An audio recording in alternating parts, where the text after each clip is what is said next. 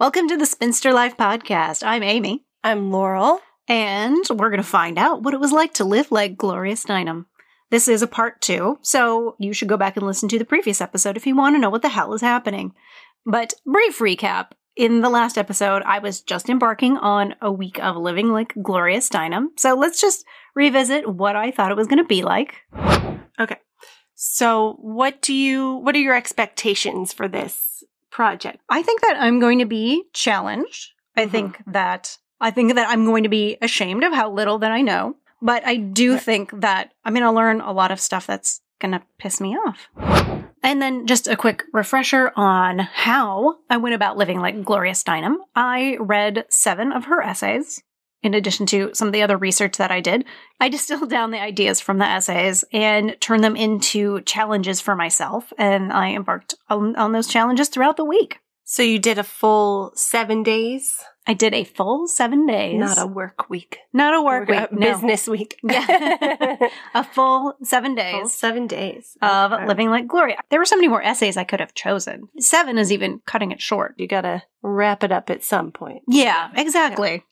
So the first day, I lived my life based on this essay that Gloria wrote um, called Phyllis Freud. Do you want to take a listen to how it went? Yes, absolutely. All right, let's roll it. Okay. All right, day one. This is my first day living like Gloria Steinem. I'm taking inspiration from Gloria's essay, Phyllis Freud. I don't know that much about Freud because his analysis just always seems silly and his fixation on gender roles and penis envy and like whatever. It's easy to dismiss. So I actually learned a lot about Sigmund Freud from the essay, and it turns out his nonsense makes me even madder than I thought it would. A lot of Freud's theories were used to discredit survivors of child abuse. In his professional opinion, abuse wasn't something that actually happened to people, it was just a juvenile fantasy. The abusers were imagining this, and this was their fantasy that they were being abused. What the actual fuck? So kudos to Gloria in explaining history in an engaging and illuminating way. So I'm about to try my hand at this kind of satire. I'm going to write an essay in that style. I'm going to write a satirical essay similar to the style of the Phyllis Freud essay, and I'm flipping the genders about the Equal Opportunity Credit Act. Before the 1970s, women were often denied credit cards and loans just because of their gender. Sometimes single women even had to bring a man with them to open a bank account. From my research, I really couldn't tell if this was just like they could just bring a random man to the bank to open an account. It's if that's so, that's fucked up. Just find a random man. It doesn't matter if he's credit worthy. He just has to have a penis to get a credit card. What the fuck? Anyway, I'm flipping the story and telling it from the point of view of a man who is denied access to banking because in this world, men are so reckless and irresponsible with money. It is ridiculous to me that women were ever denied access to money, credit cards, and loans because I always saw women who were in control of the money. My grandmother was a banker, and my other grandmother has a master's in education. They were in charge of all the decisions, especially money decisions. So I'll let you know how the essay goes.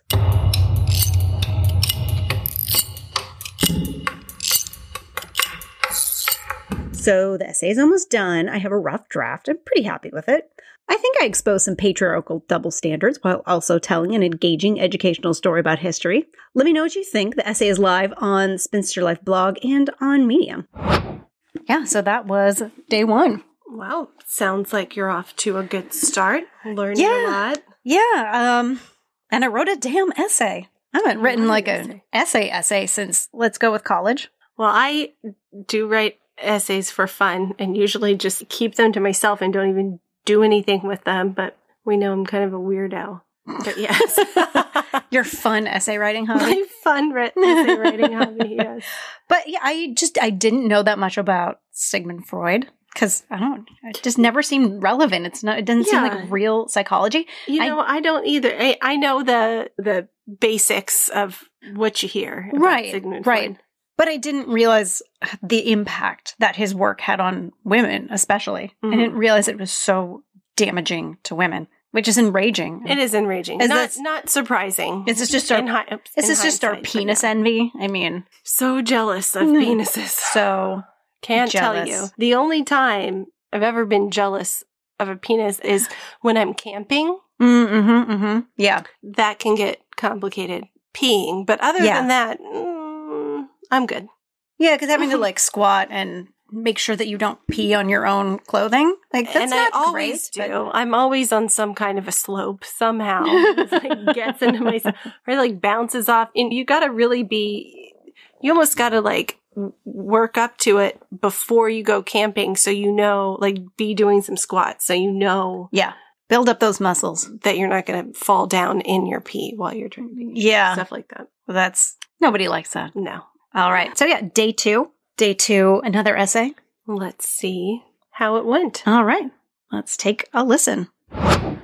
All right. This is day two. I read the essay Strongest Woman in the World. It's about a female bodybuilder from Australia named Bev Francis, who was already a champion weightlifter. And the essay is all about how her appearance and body were under so much more scrutiny than other women that were participating in female bodybuilding.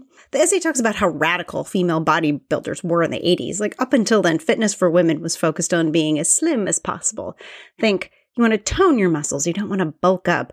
And these bodybuilders, they didn't look like that. They were bulky, the thing that every other woman wanted to avoid, except for one thing that in these first bodybuilding competitions, the women who did look feminine came in above the weightlifters who didn't look feminine, like weightlifters who did their hair, did their makeup, and wore more feminine outfits. The Bev was already a weightlifter, and she it was really easy for her to put muscle on her frame. So when she decided to move to the world of bodybuilding, she got swole, just so much more muscular than the other women. And so she's going to these competitions, and she's not placing, even though she is bigger and stronger than these other women. It's when she changed what she was doing, and she started sculpting her body in a different way to look a little bit more slim and toned instead of bulky. And when she started wearing makeup and had a different haircut, then she started coming in higher.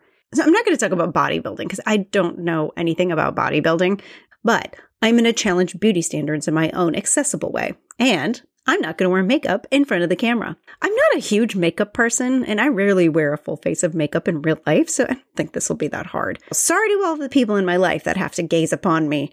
In my head, I look much better, but in real life, I have acne scars, an uneven complexion, and rosacea. Most of the time, without makeup, I look like I have a bad sunburn. I look like a tired, middle aged woman with a sunburned nose. So I'm challenging this beauty standard that women are supposed to have beautiful, glowing skin and letting you all see my bare face. And I'll let you know how it goes. I'm going to go take some pictures now.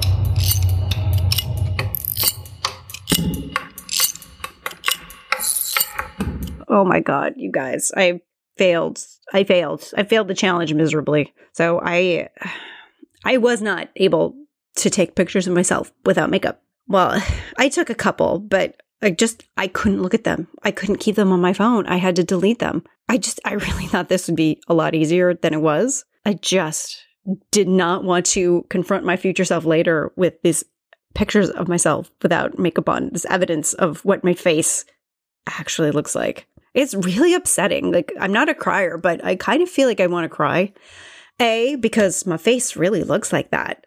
Like that blotchy red mess, that's that's what I got up top. That's what I'm working with. And B, that after all the work that I've done on myself and my self-esteem and and not worrying about what I look like and trying not to concentrate on look so much, I am still really, really fucking hung up on my appearance. And I, I know that I'm more than that. I know that I'm more than my appearance, but and even if I look like shit, I'm still worthy of feeling better about myself. But just Jesus Christ, I just could not subvert the expectations of standards of beauty. I uh yeah, I just couldn't. So yeah, so that was uh that was day 2. I did not expect that result. I was thinking about it while you were going over that. I've been thinking similar things along those lines lately, just in my own personal healing journey. It's one thing to know you should feel a certain way or you shouldn't care about something. And it's a completely other thing to really take in that information and to incorporate it into your life. There's, it's a huge difference between knowing I shouldn't care if my belly is kind of soft and you can see that through my shirt and I'm not sucking it in. And it's another thing to go out into the world and not suck it in and not, and have someone even outside of yourself criticize you and be able to just be okay with that anyways. Processing that type of information is a whole other level of It's deprogramming. It's like Depro- I- that's the this, word, this script was running for so many years of this is what women look like and this is what a beautiful Mhm. woman looks like and a beautiful woman is a valuable woman. So that's what you want to be. and that's the only reason why women are valuable. Like Right. there's just so many arrows. Like if there was a if the patriarchy had a, a dry erase board, that's what would be circled and all of the arrows would be pointing at that. Pretty. Just be pretty and just be pretty. And that's the only way that will allow you to live. and be pretty in the way that we like you to be pretty. Yeah. Don't be pretty in the way that you find yourself pretty. Not that I found myself pretty when I has, was confronted with my awful fucking skin. I know there's also those things too, like bad skin does come with like other things. It's not just the way you look. It is uncomfortable. yeah. It does make you feel self conscious. It comes with all of these uh, other things of not just like I'm not beautiful, but also just like I'm not comfortable and I don't fit in.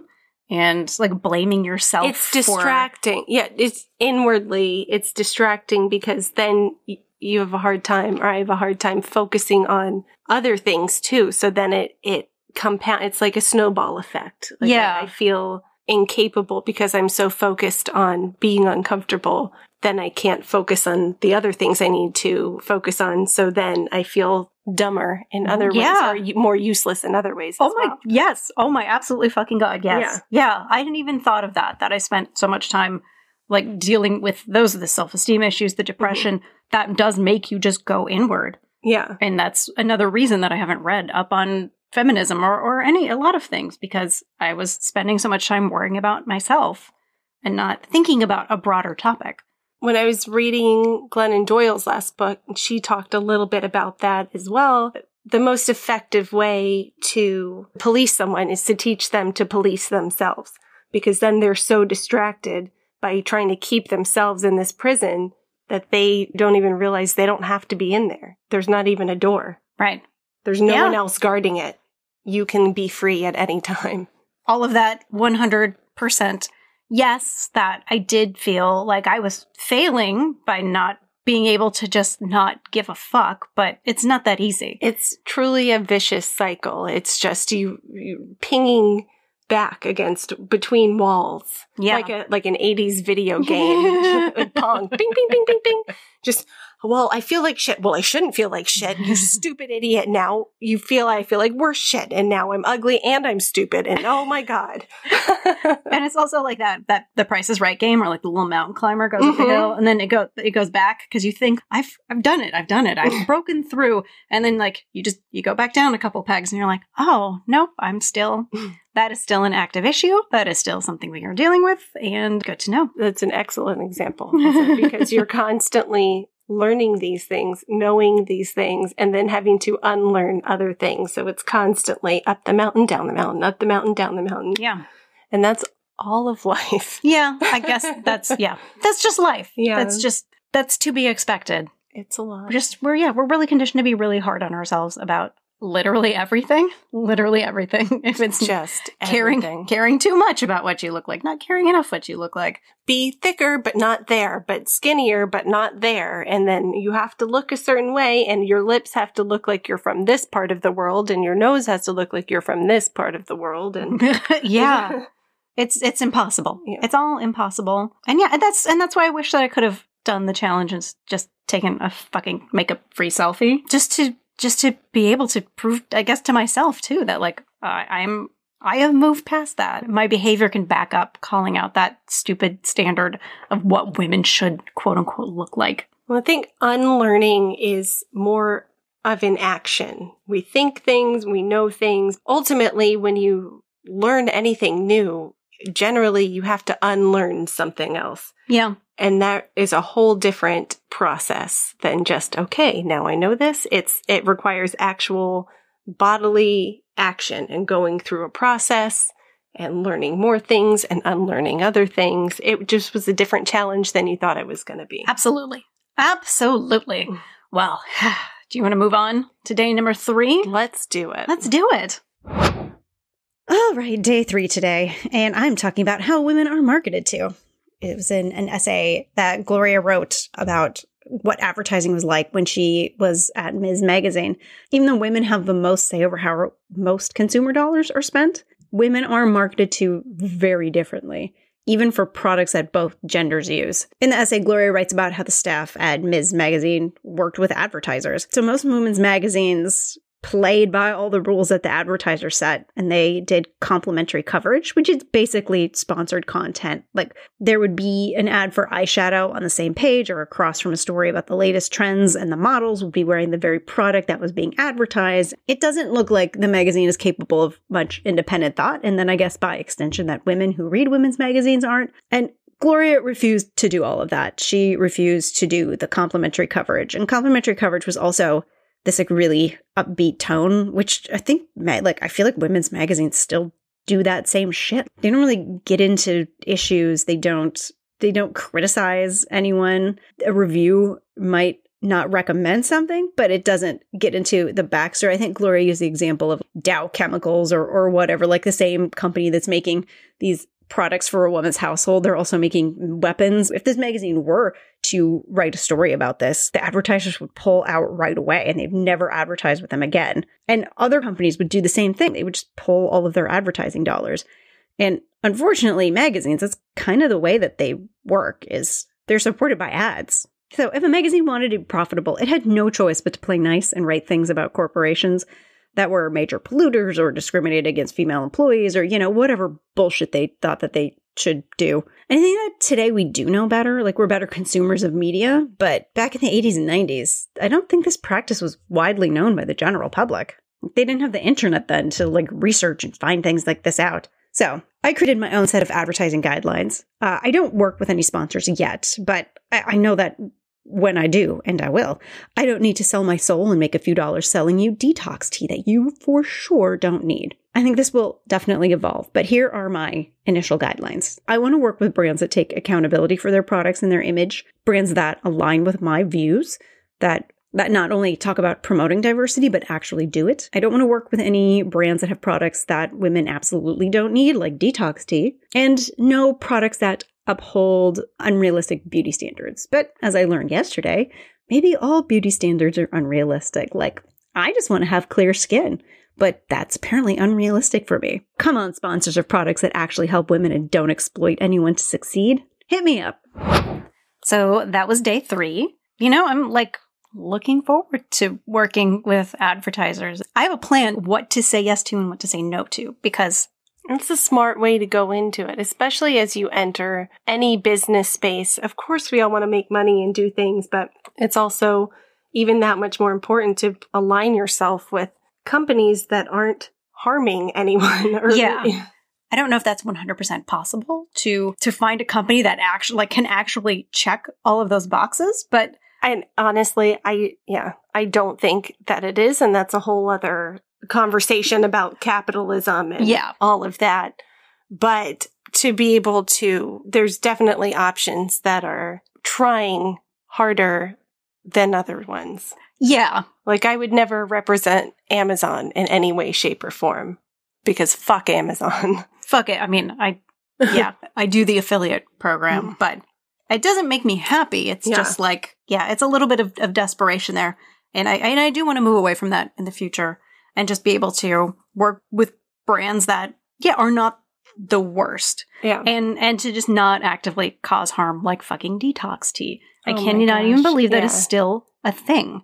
Well, the whole, yeah, K Dash crew, they, they love promoting things. They love promoting themselves as this tribe of feminist women, but they actively, regularly, and almost exclusively promote things that are harmful to women in some way, shape, or form. Yeah. Their whole presentation. And it's the fine. detoxing, the girdles. Yeah. The, I think it's, you know, that's your look you are entitled to look however you want, but they don't, they never put that disclaimer on it of no. like, this is just me, this is just how I look. And all of it is marketed as this is how we should all look. I'm helping you. You're yeah. welcome. Yeah. Yeah. And the whole, that whole family is very toxic and, yeah. and they post those before and after pictures of like Khloé, who was she was a normal looking woman and she's Yeah, just had so much work them- done. Yeah, all of them have, and it's They cra- look I'm- like filters. They've made their they've contorted their faces to look like filters. And no, no shame against anyone who has that, but they actively deny that they, they're, this is all natural. And Yeah. that's when it gets harmful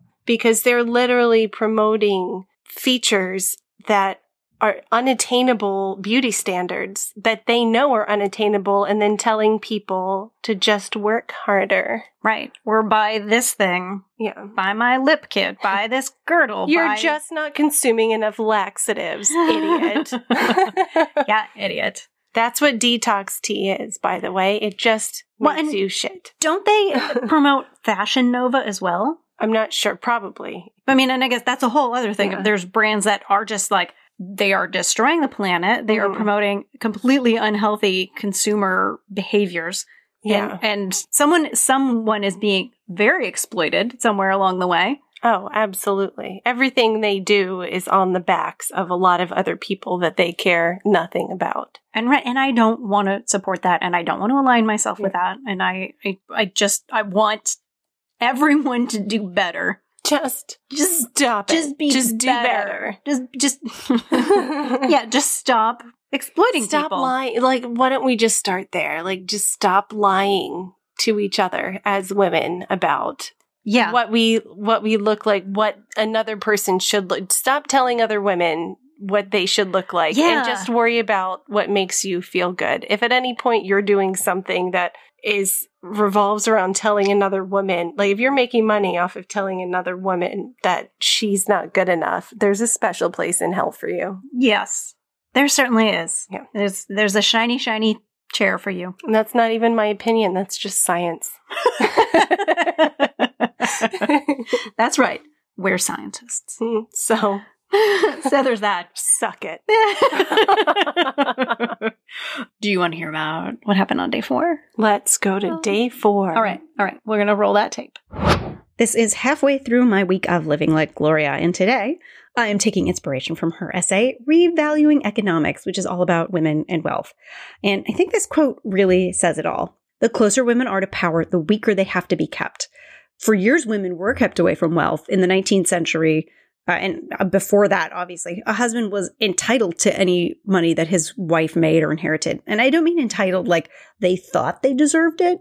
I mean entitled like that was the law. Like they were lawfully entitled to their wife's earnings or inheritance. This essay really made me view wealth in a different way. I'm not wealthy. I don't come from wealthy people. And when I was growing up, I saw strong women who worked and who brought in more money than their husbands and decided how that money would be spent. I did not realize that the power and wealth divide looks way more different in wealthy families because in wealthy families, there's more money. So men needed to separate women from control over that money by enforcing these gender stereotypes, by making women weaker, by making them more subservient. So here's my experiment for the day. I'm going to look at a list of the most wealthy people, and I want to see how many women are on this list. Women are half the population, but do women make up half of the most wealthy people? Okay, I'm uh, I'm looking at Forbes real-time billionaire list. I'll include a link to it in the show notes below. So when we're on the list, Elon Musk, Bezos, Bernard Bernard Arnault and family. Oh, damn. They lost 8 billion today, but that's only 4.4% of their wealth. Bill Gates. So those are the top 4, all men. I guess family is the closest thing to a woman being on this list. They do have an option to filter this list. So oldest, youngest, women, industry. So let's sort it by women. Coming in at 13, Francois Bettencourt Meyers and family. They are worth $77.7 billion. Alice Walton is number 19. Julia Koch and family at 24. Mackenzie Scott is 29. So the closest that any woman's getting to the top is 13 the Bettencourt family, the Bettencourt and Meyers family. So let's see, their worth was $77.7 billion. Um, let's go back to, let's go back to this list, this top four, the top four men. Elon Musk's worth today is $220 billion. compared to $77 billion. Women are so far away from the top seats. Even the wealthiest women are so far away from the top seats. That's kind of what I expected, very honestly, but uh, it's still fucking bullshit to see. All right, so that was an infuriating day to say the least. Oh, Um, man.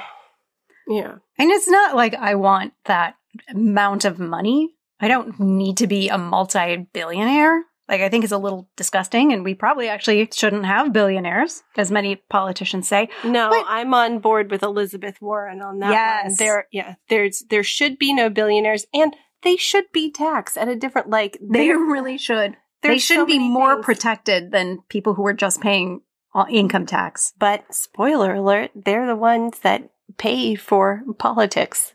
They ultimately make the laws, and that's another reason why there should not be any billionaires. Yeah. And anybody who disagrees with that is someone who thinks that at some point in their life, they're going to get the opportunity to exploit enough people to become one themselves. Which um you are probably not. The American quote unquote the American dream has sold us this nonsense that we could become if you pull yourself up by your bootstraps. Just work harder. Yeah, you might and you know, ignoring all of the institutional isms that hold people back. That's a lie. The Mm. billionaires tell you to do more work Yeah, for less, for less money. less money and more abuse. Yeah, You just aren't doing it enough. You're not doing it good enough. pretty much. Yeah, you're do not it more. I'm going to take a nap. Yeah. Just bootstraps. You start at a company and you, you work your way up through middle management. Not a single one of those people started out no. outside of a place No. of privilege. And so many of those people on the list, it is, it's generational wealth. This is wealth that's Mhm. been passed down and passed down and passed down. Um, And I the, know the only ones I can think of, there's a few that didn't and are are women that didn't start from a place of Oprah is on that list, and she did not start out obviously from a, a place of privilege. She was pretty poor growing up.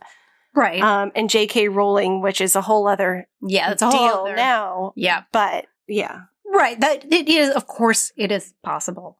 Nothing is impossible. But just to ignore all of the isms and the way that women have been kept away from money Mhm. and you know the in the 1800s when in the 1900s when women weren't even people and men were just allowed to take like a husband was just in Pride and Prejudice, if their dad died, yeah they would get kicked. out five of the daughters and Mrs. Bennet would Yeah. get kicked out of the house unceremoniously and have nowhere to live. and some like what like a distant relative would come and their and- cousin, Mr. Collins, yeah would get to come because by law it was entailed away from the female line specifically. Yeah, which is crazy.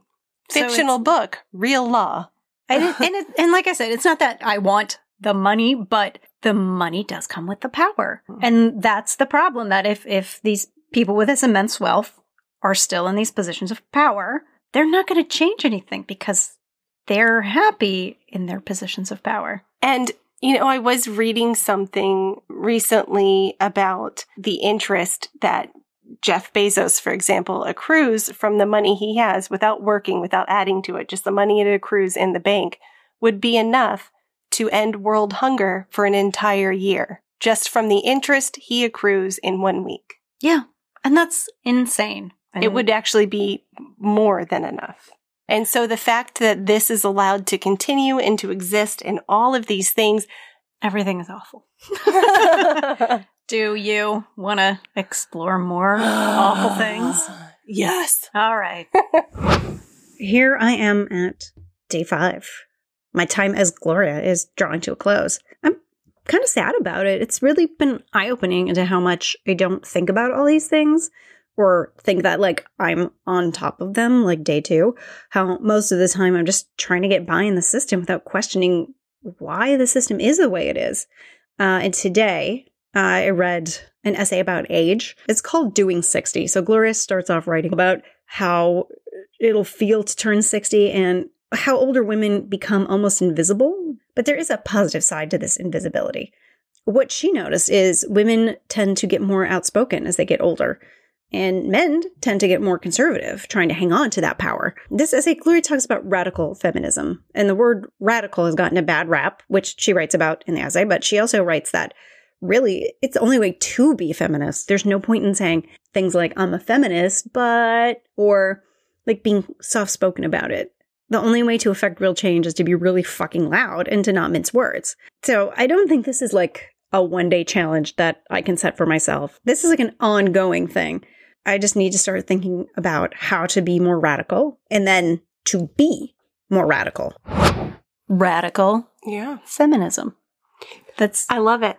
I'm Yeah. here for it. yeah. Let's do it. We Yeah, should it- be more committed to our own choices. Yeah. Uh, everyone is so concerned with other people's choices, but why don't you, yeah, commit to some of your own and actually stand up for things that truly affect you and Yeah. other people around you, especially as women. And say it loud. Say, yeah, don't quiet yourself so someone else isn't uncomfortable. I'm so sick of, you know what, someone else, someone being uncomfortable, particularly a man, is so low on my list of things I care about at this point. The amount of times I've been made to feel uncomfortable in my life for no reason is, it's just so low on the list of values when things are actually affecting my health, my well-being, my family's health and well-being. I'm going to I'm going to stop sitting silently and Yeah. hoping hoping it goes away cuz you know what?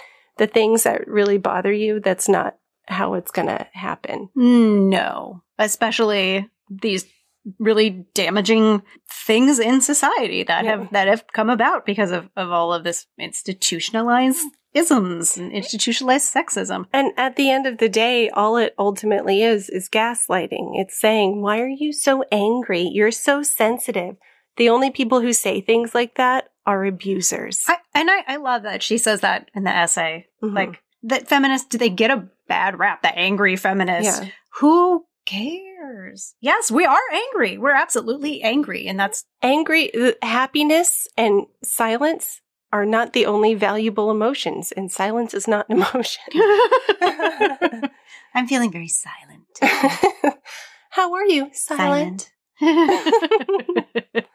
if something is affecting you and it upsets you it's okay to say that you are upset i would rather have people in my life who can come up to me and say this upset me here's what i'd like to do about it rather than sit silently Seething. seething towards me or towards someone else and just being unhappy and never doing anything about it. What a fucking bummer those people are. Right? It, it just it, it it does bring back my own personal shame around not speaking out about things Mm. earlier in my life. That period in my life when I was trying to be a cool girl and said things like, "Yeah, I'm a feminist," but there's along those Yeah. lines. If you're saying any anything and then add a, a but at the end, you don't You mean don't that mean thing that. that came before it. or at best, you don't understand that thing that came before it. and yeah, I just want to stop caring about that and caring about Right. anyone saying I'm too anything. You're too feminist. You're too I'm exactly who I am, right, and I'm okay with that. And like I, I these ideas around feminism, these are things that I've felt for a long time, like as a child. Yeah. I just you know, I didn't see a lot of that growing up just because of the way my family is and the men in my family are kind of soft spoken. Mm-hmm. So I didn't really know. I mean, I guess I knew from TV and stuff, but I didn't see it demonstrated. And then when you get into the wider world and you're like, oh no, Yeah. there is there is leaving home is was a whole different practice and being able to apply these things that I had felt my whole life were unfair or upsetting yeah. and being able to take that in and, and make changes on a personal level in my own life and be able to become a better version of myself through that through saying I'm upset. I don't like that. I don't receive that. Right. There's something wrong with that. And even if I don't know exactly what it is, Mhm. I I'm- know there's something wrong. I've begun a conversation and that's when things begin to change. When you say, Hey, I feel something other than silence about this. Let's talk about it. The next time I feel silent, I'm going to think back on this Mm. conversation and I'm going to feel loud. I, I am gonna, I'm committing myself to feeling more loud more often. Yeah. I think I actually committed myself to that quite a long time ago. you can ask a lot of people. but um, yeah, that's how we feel now. We feel loud and we feel radical and we feel feminist. yeah, we feel feminist. I love it. Yeah. Do you want to hear about day six? Let's go to day six. Day six. This is day six. I don't know I'm singing about it today. Today, I'm living by the essay Words and Change. And this essay is about the power of words and how we can use language to shake shit up and how we can use language to change the conversation about the things that piss us off. It ties in really nicely with yesterday, I think, and being more radical because words are one way to be fucking radical. You know, she talks a lot about how the meaning of words has changed and changed for the better. Here are just some examples from the essay.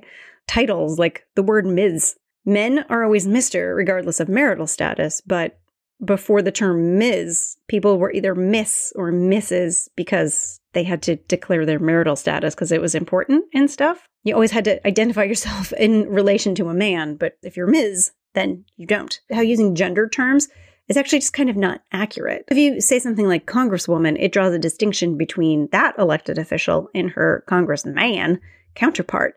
And there is no difference. They both have the same job and they both have the same amount of power.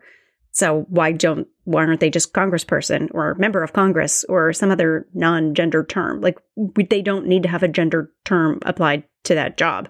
Language helps us take back words like bitch or witch, cunt, any word like that that's that used to be an insult. And if we take it back and we turn it into power and we take it away from people that would use it against women, then that's the fucking power of words. Uh, in this list was the term cunt art. Uh, a lot of female artists were just making art that proved not all art is phallic, which, duh, Georgia O'Keeffe, duh. Using the term working woman and how it came to refer to a woman working outside the home, which is bullshit because women who do housework are still doing the work of keeping their family running. It's, we're drawing this distinction between unpaid labor and paid labor because if it's paid, then in our society, we value it more, even though this unpaid work in the home is still really important work. And then working women who do work outside the home and do paid work still have to come home and do all of this, do all of this unpaid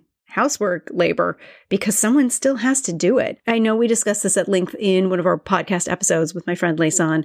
The toys, even that we give to little girls or like a toy kitchen and a toy eggplant, as Layson so eloquently said. Like, I am 10. What the fuck am I going to do with a plastic eggplant?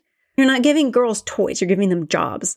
And boys have toys and get to play and have fun. And it just kind of continues and snowballs until they grow up and women are coming home from their full time jobs and working a full time jobs. Anyway, tangent. Another point that she made, and this is still happening today. So she wrote this essay in uh, either the 80s or the 90s. This is either 30 or 40 years ago, asking about domestic violence victims. Like, well, why didn't you just leave? We're still asking that today. We're not asking why. Why are men beating their wives? Why don't men stop being abusers?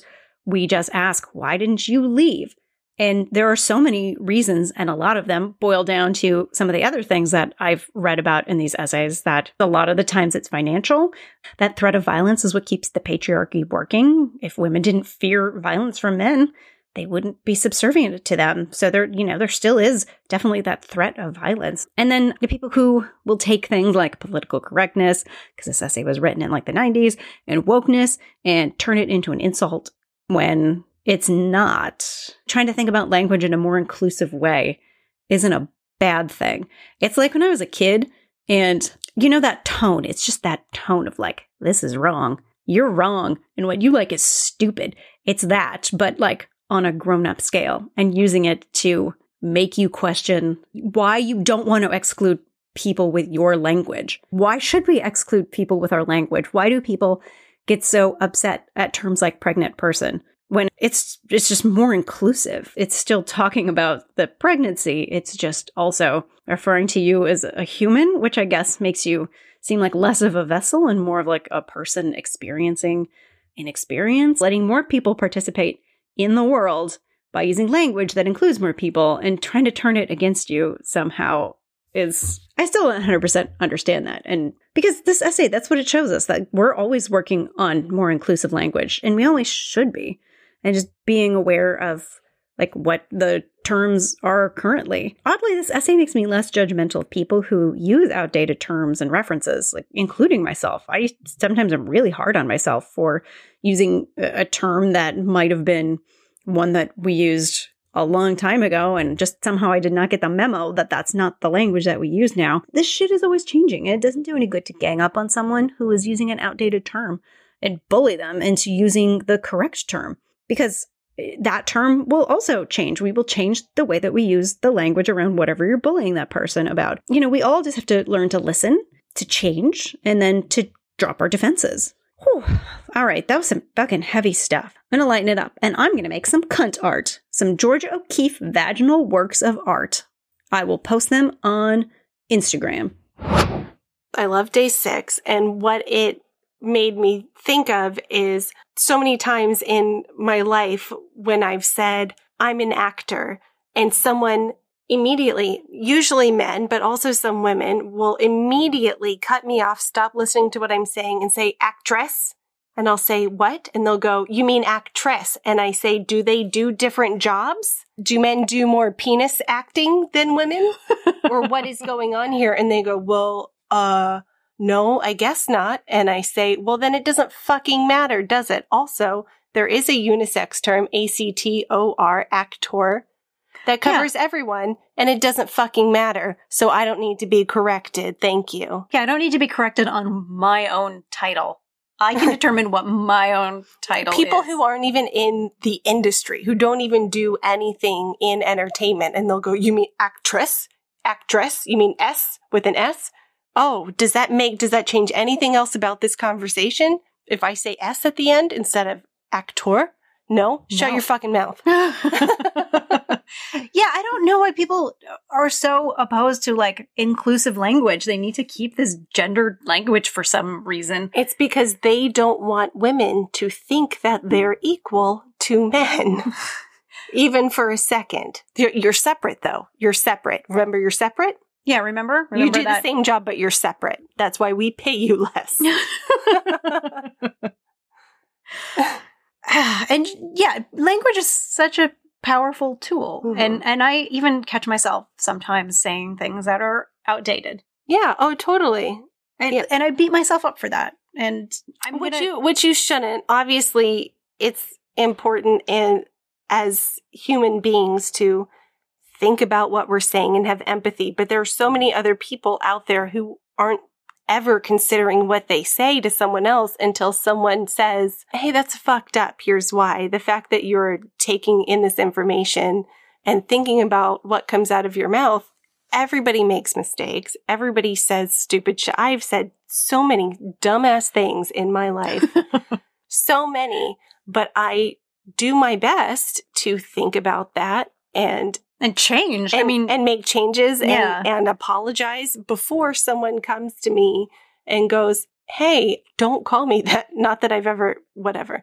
I'm right, but, but just you know, someone saying this is the term that yeah. you should use. Or I, I prefer this. I prefer right. when you call me this. So you're going to say something and then it's okay to reflect back on that. I think I think there's a lot of people out in the world who go, "Oh, I know I've said something wrong, but now I'm going to defend it. I'm going to die on this hill because yeah. if I admit that I'm wrong, then what happens?" Then that means that I'm a bad person and you can't come back from that. You can't apologize for what you said and no, you can't change what, the way you think. What you makes just... you a bad person is never owning up to your mistakes or trying to fix them. Yeah. what right. makes you a shitty person is dying on that hill of of all of the hills. I said what I on. said. Yeah. Right. Yeah, you heard me. I said what I said. I refuse to learn one more new thing. I will say these things, these awful things to people until the day I die because because it's my right. It, it didn't mean that Free when I was speech. growing up, like calling yeah. things gay. Even when I was growing up in like in the nineties, everything was gay for some reason yes. to everyone, and I was like, "What you're saying is that being gay is stupid and that's why you're calling that gay because that's why it mean there no it just means stupid that's just not what it means it's, to me and i'm like you no. can say that all you want but that is what it means. Or like you're acting like a girl, like being a girl is stupid. Yeah. P- uh, Girls are, you throw like a girl. What you're saying is girls are inherently weaker than men always, and that is just not the case. Yes, it is not like Bev Francis. She was ripped. She could beat most men in feats of strength. Abby Wambach was the number one worldwide soccer scorer, Radical feminism. radical feminism. okay, let's let's move on to the final day. Day All seven. right, Day seven. All right, day seven. This is my last day of living like Gloria. I'm kind of sad, but the essay that I read for this day is actually kind of the perfect essay to close out the experiment. It's called Romance versus Love, because this is what I've been wrestling with these last few years. Like the whole time I've been talking about being a spinster and how I've gone from someone who dated like it was a job to someone who does not date at all and dates themselves. Pretty much every word of this essay resonated very deeply with me. The basic conceit is that romance is the fantasy of what we think of as true love, and then love is the daily expression and the real sustainable emotion. She also gets into how society has warped women to value romance more because society tells us to be less of ourselves as women and men too. So, like, when you tell someone to be less of what they are, or to be like more manly and suppress any quote unquote feminine char- characteristics about themselves, that they lose a bit of themselves and they need to go seek it in someone else. When if they were just nurtured to be who they were, they wouldn't need to go find this in anyone and they could have a more realistic relationship with real love and people would know what that looked like. To me, like romance is fun, but it isn't real. And love is more work, but it is real. Uh, in this essay, she uses a lot of wonderful literary references. She uses the Bronte sisters as an example. So if you haven't read any books by the Bronte sisters, I'm sorry, and this will make zero sense to you. All right.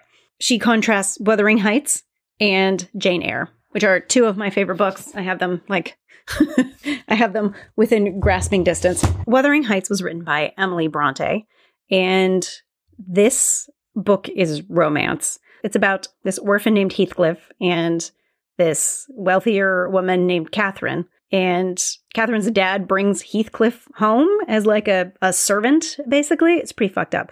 And they instantly fall for each other and they have this like passion, but they can't be together because he's he's not an appropriate choice for a, a lady, a, a mannered lady. So this this is, book is the romantic one, the romance one. I shouldn't say romantic; it's romance. And because they can never be together, that's what makes it romance. They never get a chance to be together to actually love each other and learn about each other. And that's what Gloria points out in this in this essay is that distance is what makes romance romantic. Distance allows you to create a vision of a person in your head. Romance isn't about the other person. It's about your experience of love. It's about like you putting your feelings on someone else. And Jane Eyre, which is written by Emily's sister, Charlotte Bronte, is about love. And that's not something that I ever actually thought about this book. It is one of my favorite books of all time, but I guess I always thought it was like on par with Wuthering Heights, even though Wuthering Heights makes you feel kind of cold when you read it, and Jane Eyre, like you're really invested. It's very different feelings reading the book. And Gloria points out to me, it's like a reinterpretation of this book. I'm going to have to read it again. So even though that the person that Jane loves, his name is Mr. Rochester, he's like a wealthy man who hires Jane as a governess for his um, illegitimate love child. He's toxic as fuck. He lies.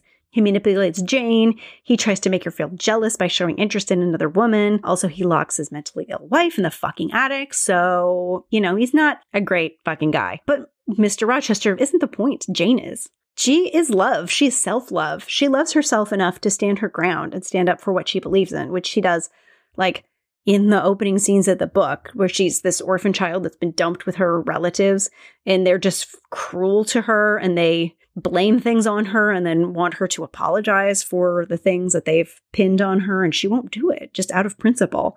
And this kind of continues throughout her life is that she lives by a set of principles and she will not compromise on those even even if it means that she doesn't get something that she wants like everything is in order to keep her sense of self and because she has really high self-esteem there's a point in the book where she finds out about the wife that Mr. Rochester locked in the fucking attic. Jesus Christ. What, like, what? Like, honestly, what?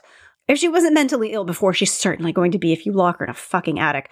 Once he she finds out that she would be an illegitimate wife if she were to marry him at that point, she just leaves. She just up and leaves because she loves herself enough. She values herself enough to not be a mistress. She is self sufficient enough that she doesn't need this and she gets away. She runs away and she refuses to just lose herself in this relationship. So just fucking wow. Just wow. This essay, wow. Man. Gloria also has some passages about why women love romance. And I talked a little bit about it at the top of this diary entry, but it links back to something that we've discussed time and time again on the podcast, like the difference between how men and women are raised as children. Here is a passage from the essay. Think about it. On the one hand, each of us is born with a full circle of human qualities, and also with a unique version of them. On the other hand, societies ask us to play totalitarian gender roles that divide labor, assign behavior, provide the paradigm for race and class, and are so accepted that they may be seen as part of nature. Societies have been so intent on creating an elaborate difference where none exists that in many languages, even inanimate objects are genderized. Thus, one kind of pen may be feminine, la plume, and another masculine, le stylo. Yet, despite all these pervasive efforts to categorize and limit everyone and everything, the little boy who was ridiculed for crying like a girl doesn't stop feeling sad. He just buries that emotion. And the little girl who is punished for willfulness as a tomboy just takes the spirit underground. Later, since both have been told that some parts of themselves are appropriate only to the opposite sex, they will look for them in other people. In search of inner wholeness, they will try and absorb and possess someone else, as Catherine and Heathcliff did, and as you and I probably have done too. This is like just wow. I always thought that romance and love were linked, like you would get those from the same person.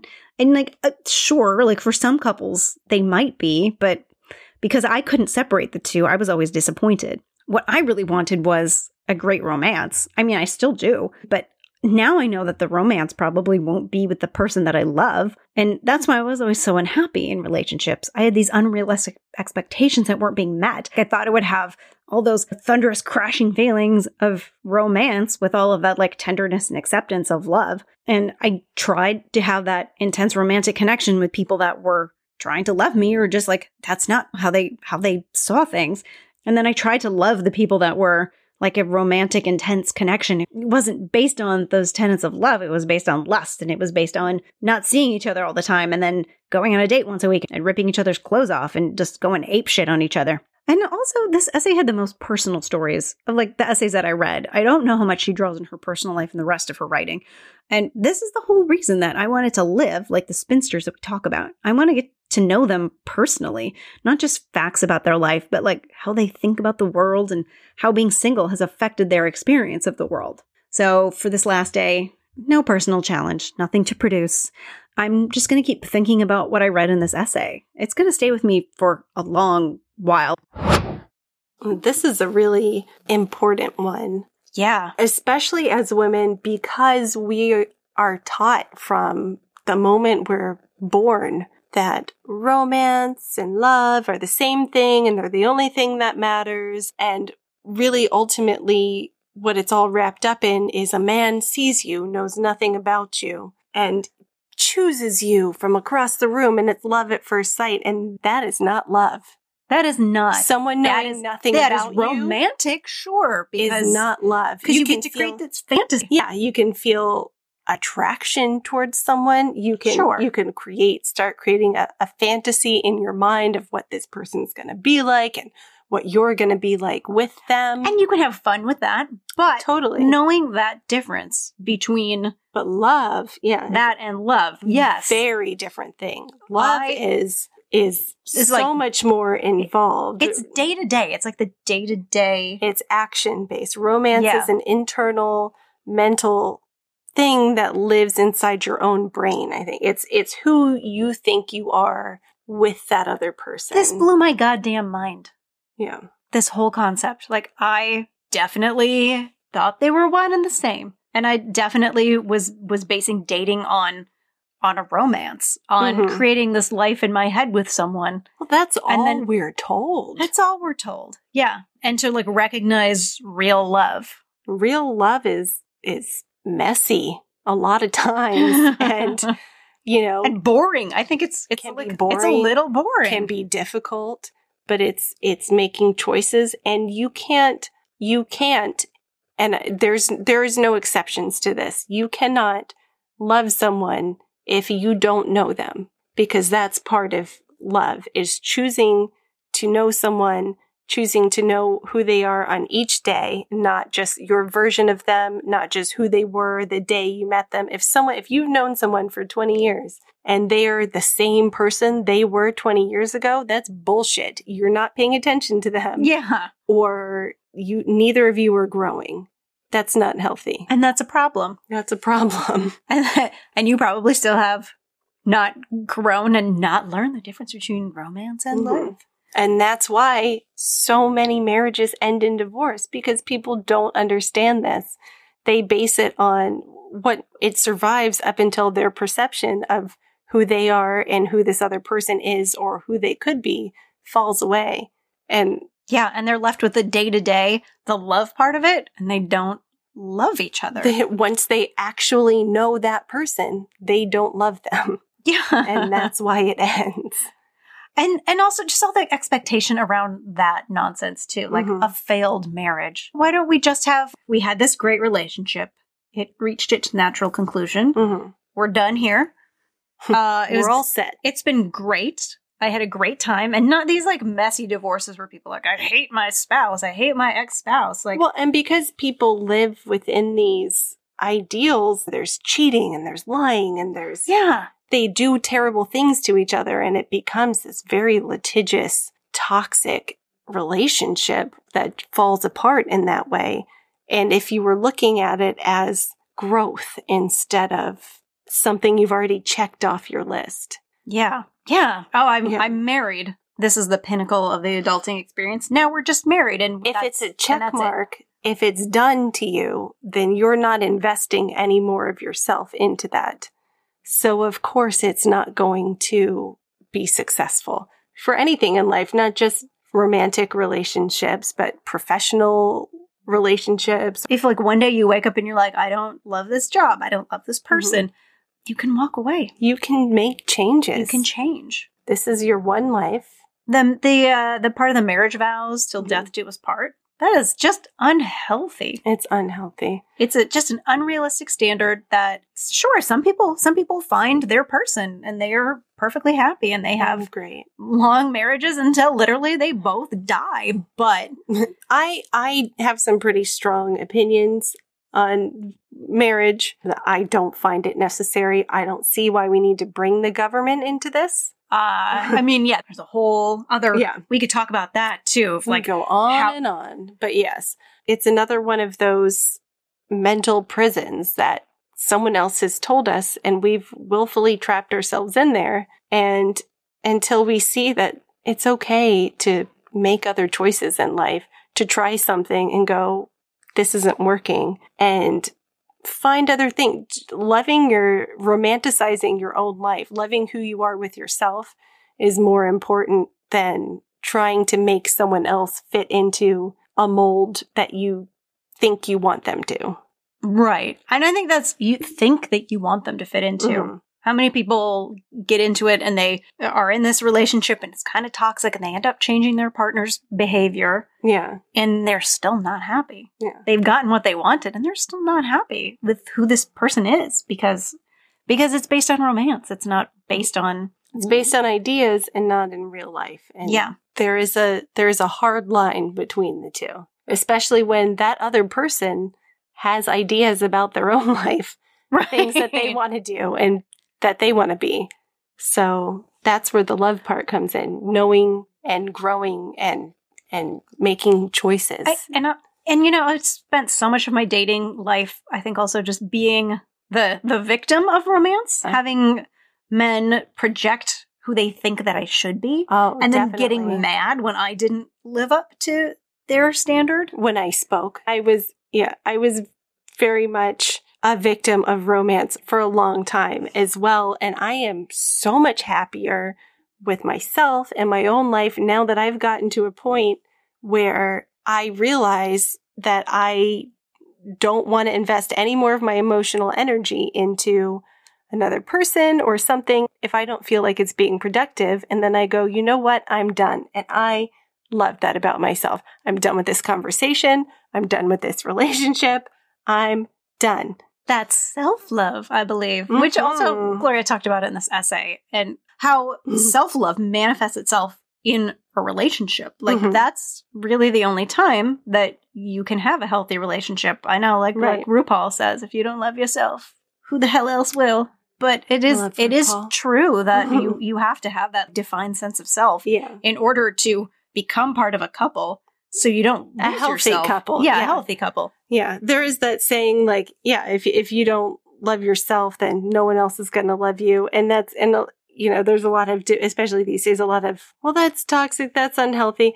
It is possible. And it's also, you know what, a super fun thing to do if you don't love yourself is to fully invest yourself in someone else. It's, it's, Yeah. No, it's great. What a great distraction, yeah, honestly. You, you don't have to think about yourself. You don't have to look into the void of your own soul mm. and change anything. but you cannot have a healthy relationship with another person if you don't love yourself, if you don't know yourself, if you haven't taken time away from relationships with other people and learning who other people expect you to be to learn who you want to be. And this was just such a perfect essay to Mhm. wrap all of this up. I've been writing things for Spinster Life, writing blog posts or doing videos, and for Lovefool too.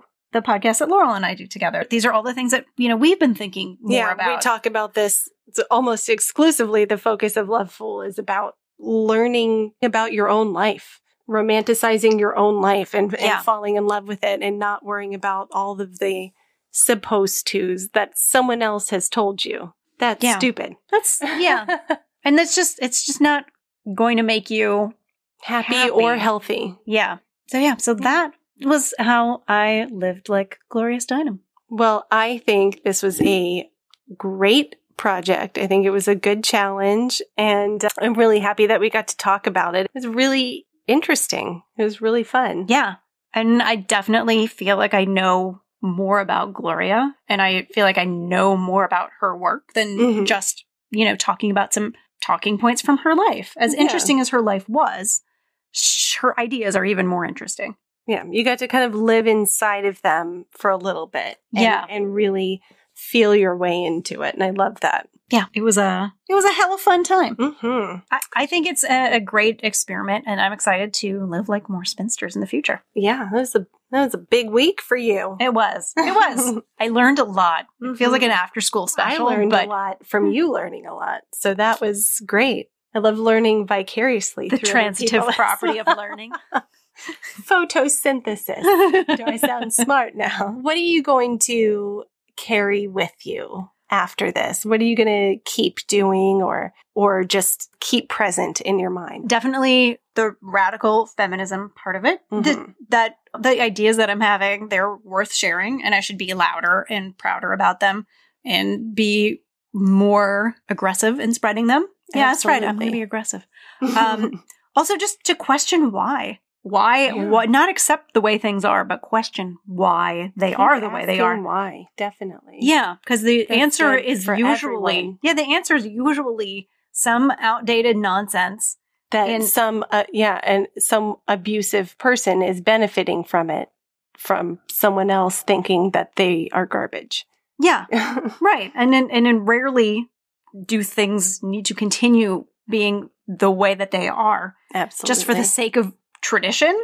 it's um, always been this way is the worst reason anyone can do anything It's an awful reason, and usually there is a better way, and that better way will benefit more people. Mhm. Gloria definitely will stay with me. absolutely she's a very inspiring woman maybe someday maybe someday Yeah, maybe someday. we'll, We'll- get to meet her We'll get a real in person interview. yeah So that is my week of living like Gloria Steinem. Thank you for listening to this episode of the Spinster Life podcast. Thank you, Laurel, for being my co pilot on this one. thank you so much for having me it was a pleasure to be sure and we will see you next time. bye